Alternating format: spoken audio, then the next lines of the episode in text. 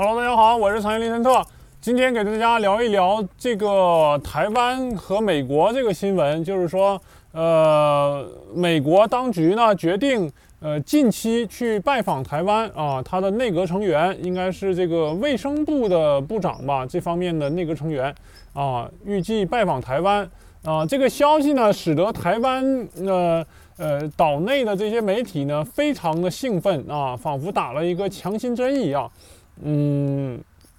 那么我们看一看这个到底是个什么情况？因为，呃，根据新闻所称呢，他的这个美国的呃卫生部长啊，他是呃自一九七九年以来呀，嗯，是美国最高层的内阁官员了啊，呃，所以说这个消息令台湾的这些人也非常的兴奋。嗯，上一次相对来说比较高的，呃，美国的内阁成员是奥巴马时代的这个环保署的署长啊，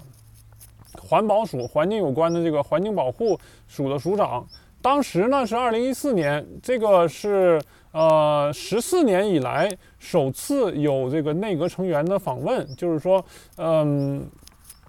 应该是这样算起来的话，就是两千年的时候嘛，是美国的这个内阁成员首次访问台湾。然后自两千年以来呢，应该是有两次，一次就是一四年那次，嗯，一次就是这一次了啊，预计的这一次。呃，一二零零零年的时候，应该是呃这个前一阵子刚刚死掉的这个李登辉呀，啊，前总统李登辉。还在还在当权的那个时期吧，啊，因为好像是说他两千年的时候刚好是权力的交接的时候，但是他当时呢是还是非常有权力的啊，李登辉。那么这个是这个情况啊，嗯，然后中国方面呢，他是发表了这个呃抗议嘛，啊，一贯的抗议嘛，就是说这个。台湾问题是中美关系非常敏感的啊，然后他敦促敦促美方呢是恪守这个一个中国原则和中美三个联合公报的规定啊，停止这个嗯美国跟台台湾的这个官员方面的往来啊啊不要不要发出错误的信号，然后呃不要损害中美的关系啊，他是中国的这个汪文斌啊发表了声明，那么这个声明是什么意思呢？呃，等一下，呃，其实这个这里就涉及到了这个中美三个联合公报啊，这里简单聊一聊。呃，这个是第一个公报呢，是一九七二年的时候，当时是呃还是毛泽东时代嘛，啊，毛老汉时代，嗯，然后首次啊，毛泽东跟这个美国方面的官员建立了这个外交关系，当时应该是小球推动大球吧。啊，这个还有一段就是，其实有一些人也提到过的，就是说，嗯，其实早在前两年的时候，一九七二年的前两年的时候，这个应该是斯诺吧？啊，斯诺是被邀请登上天安门的城楼啊，跟这个毛主席一起，就美国的这个大官啊，一起这个。嗯，欣赏这个建国的这个国庆嘛，然后其实当时毛泽东的意思就是传递一个，说是我跟你美国要进一步的往来啊，这个消息。只不过美国人的话，当时还不熟悉这个中国的这种政治啊手段，或者说是政治的这种这种暗示吧啊。然后刚好是呃借助在香港，应该是当时在香港进行乒乓球比赛的这个。庄则栋吧，啊，庄则栋先生，他这个借助他在香港的这个乒乓球，然后进一步的啊，向美国发出了邀请，抛出橄榄枝，说是咱们可以，呃，进行一次中美方面的这个乒乓球比赛呀，然后进一步就推动了这个中美的建交啊，是这么一个事迹。然后当时因为两国刚建交嘛，然后就是属于这种蜜月期，所以。两国方面就是就台湾问题达成了一个共识啊，就是说，嗯，大概的这个，呃，尼克松当时是啊，接受周恩来总理的访华啊，就是说是他探讨台湾问题，然后之后的几年之后，一九七八年的时候，然后中美两国再一次发表这个联合公报啊。然后第三次的话就是一九一九八二年小平同志那次啊，第三次发表公告，嗯，总的来说呢，就是美国承诺他不寻求执行这个长期向台湾出售武器的这一个政策啊，然后他还会呃逐渐的减少向台湾出售武器，呃，进一步的就是呃最后解决这个问题啊。然后这个消息呢，肯定是在当时给中国方面一个很大的振奋，同时给台湾方面的话是一个重磅炸弹一样的一样的东西吧。因为，呃，这样的话，台湾方面就失去了怎么说呢？失去了美国爸爸的庇护吧。啊，就感觉有这种感觉，呃，就是非常震动。借着这三个联合公报的这个说法，然后中美的关系就是确定了啊，确定了这个合作关系，甚至说是一度进行了战略合作关系啊。美国的这个战略合作伙伴的呃要求其实是非常高的，就是说一旦我跟你进行战略方面的合作了，那么就意味着说是我们可以进行武器交换，进行这个技术交换啊，进行进一步的机密的交换啊。这样的话，就相当于是，如果当时可以进一步继续往这个方向努力的话，其实中美的话就可以是联合起来啊。尤其是当时的话是苏联还在嘛，所以说美国急需一个呃帮助他在亚洲方面制约苏联，甚至说是呃听从美国。呃，一些建议的一个大国啊，所以说当时中国的机会是非常非常的好，但没想到呢，就是一九八九年的时候出现了一些事件嘛，啊，这个就不详谈了啊，反正每年的这个六月份，呃，什么民主派呀，什么乱七八糟那些民民主人士等等之类的人吧，都会去呃哀悼，都会去这个抗议这些东西啊，这里就不细谈了。反正就是自从那次之后呢。中美的关系就开始冷却下来了，甚至说是一度的这个降到了冰点啊。呃，说回这个中呃台湾跟美国的话题吧，就是说，呃，在一二零一四年之后呢，就是二零一八年的时候，两年前的时候，一月啊，美美国的众议院通过了所谓的这个台湾旅行法啊，然后并且同年由特朗普签署生效。啊，这个特朗普已经有当当权已经有至少两年了，这个感觉特朗普还是一个新当权的感觉啊，让人的感觉的时间上的这种时间感非常的小啊，至少我是这样啊。当时特朗普就是说说说要促进台湾与美国之间的高层次的交流啊，这个就有点进一步的这个。呃，拥抱台湾啊，将中国推开这种感觉，或者说将大陆推开这种感觉啊，然后还要这个允许美国美方的所有层次的官员访问台湾啊，这个就打下了伏笔嘛，为今天打下了伏笔。嗯，然后呢，就是法案签署之后，中国的外交部就是重新说了一遍，说是你这样是违反一个中国，你这样是违反这个三个联合公报。反正是跟今天的话基本上是一模一样啊，呃，要求停止这个事儿啊，没想到反正是你你抗议你的啊，美国方面做还是他继续做他自己的啊，就是这么一个情况。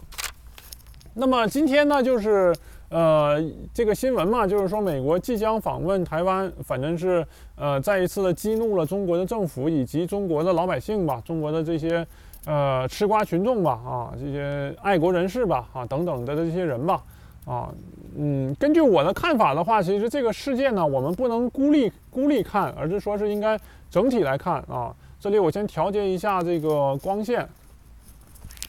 因为我感觉光线是不是有点暗呢？但是这个又有点亮，这样吧，这样看是不是好一点？这样。好了一点啊，然后这个就是说，这个中美方面呢，然后他的这个事件不孤立，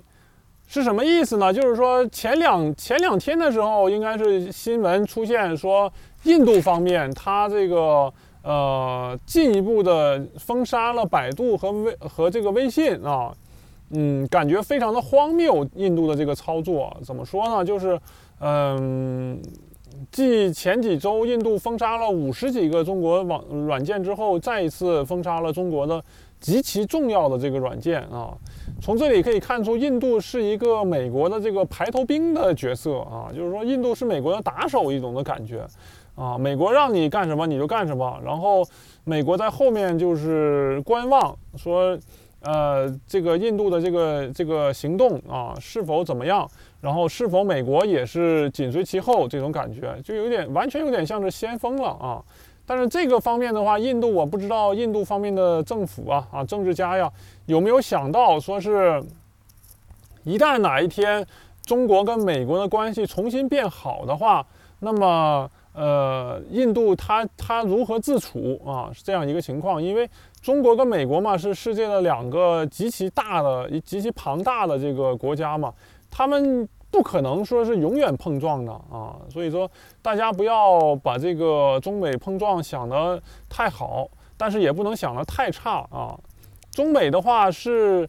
未来的几年肯定是有会有进一步的合作的啊，会有进一步的缓和的。当中美的关系缓和的时候，那印度人将如何自处呢？啊，是不是中国就腾出手来给印度一下子？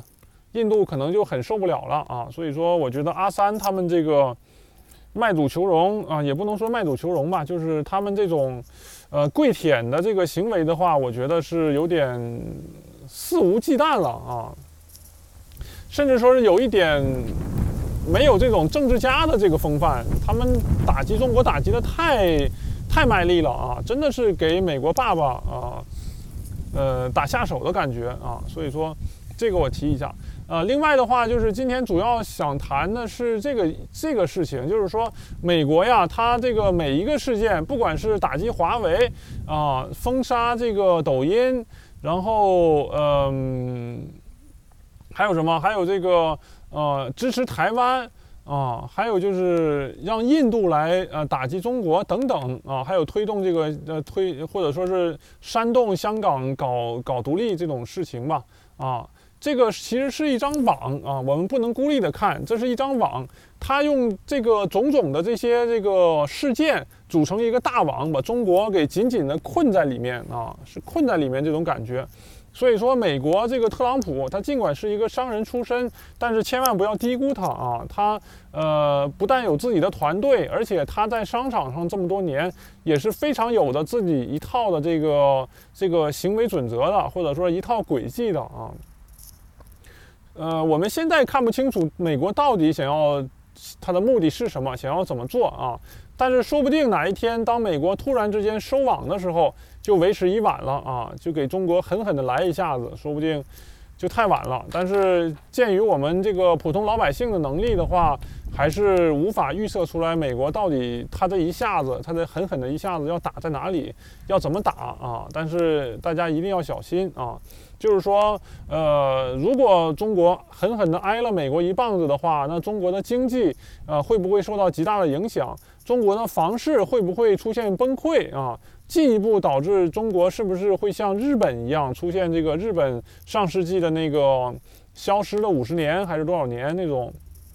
民众重新回到这种呃不再安居乐业啊？不在这个呃吃饱了闲着没事儿能刷刷抖音这种休闲的这个这个情况，我觉得是有可能发生的。所以这这里的话也是要大家一定要警惕啊！咱们老百姓嘛，其实再怎么警惕也没用啊，因为这个是国家层面的这个呃竞争嘛。但是怎么说呢？就是起码的话，不要把鸡蛋放在一个篮子里吧，是不是？啊，起码要做出一些呃合理的投资。合理的准备啊，来应对这场这个有可能发生的经济危机。当然了，我觉得，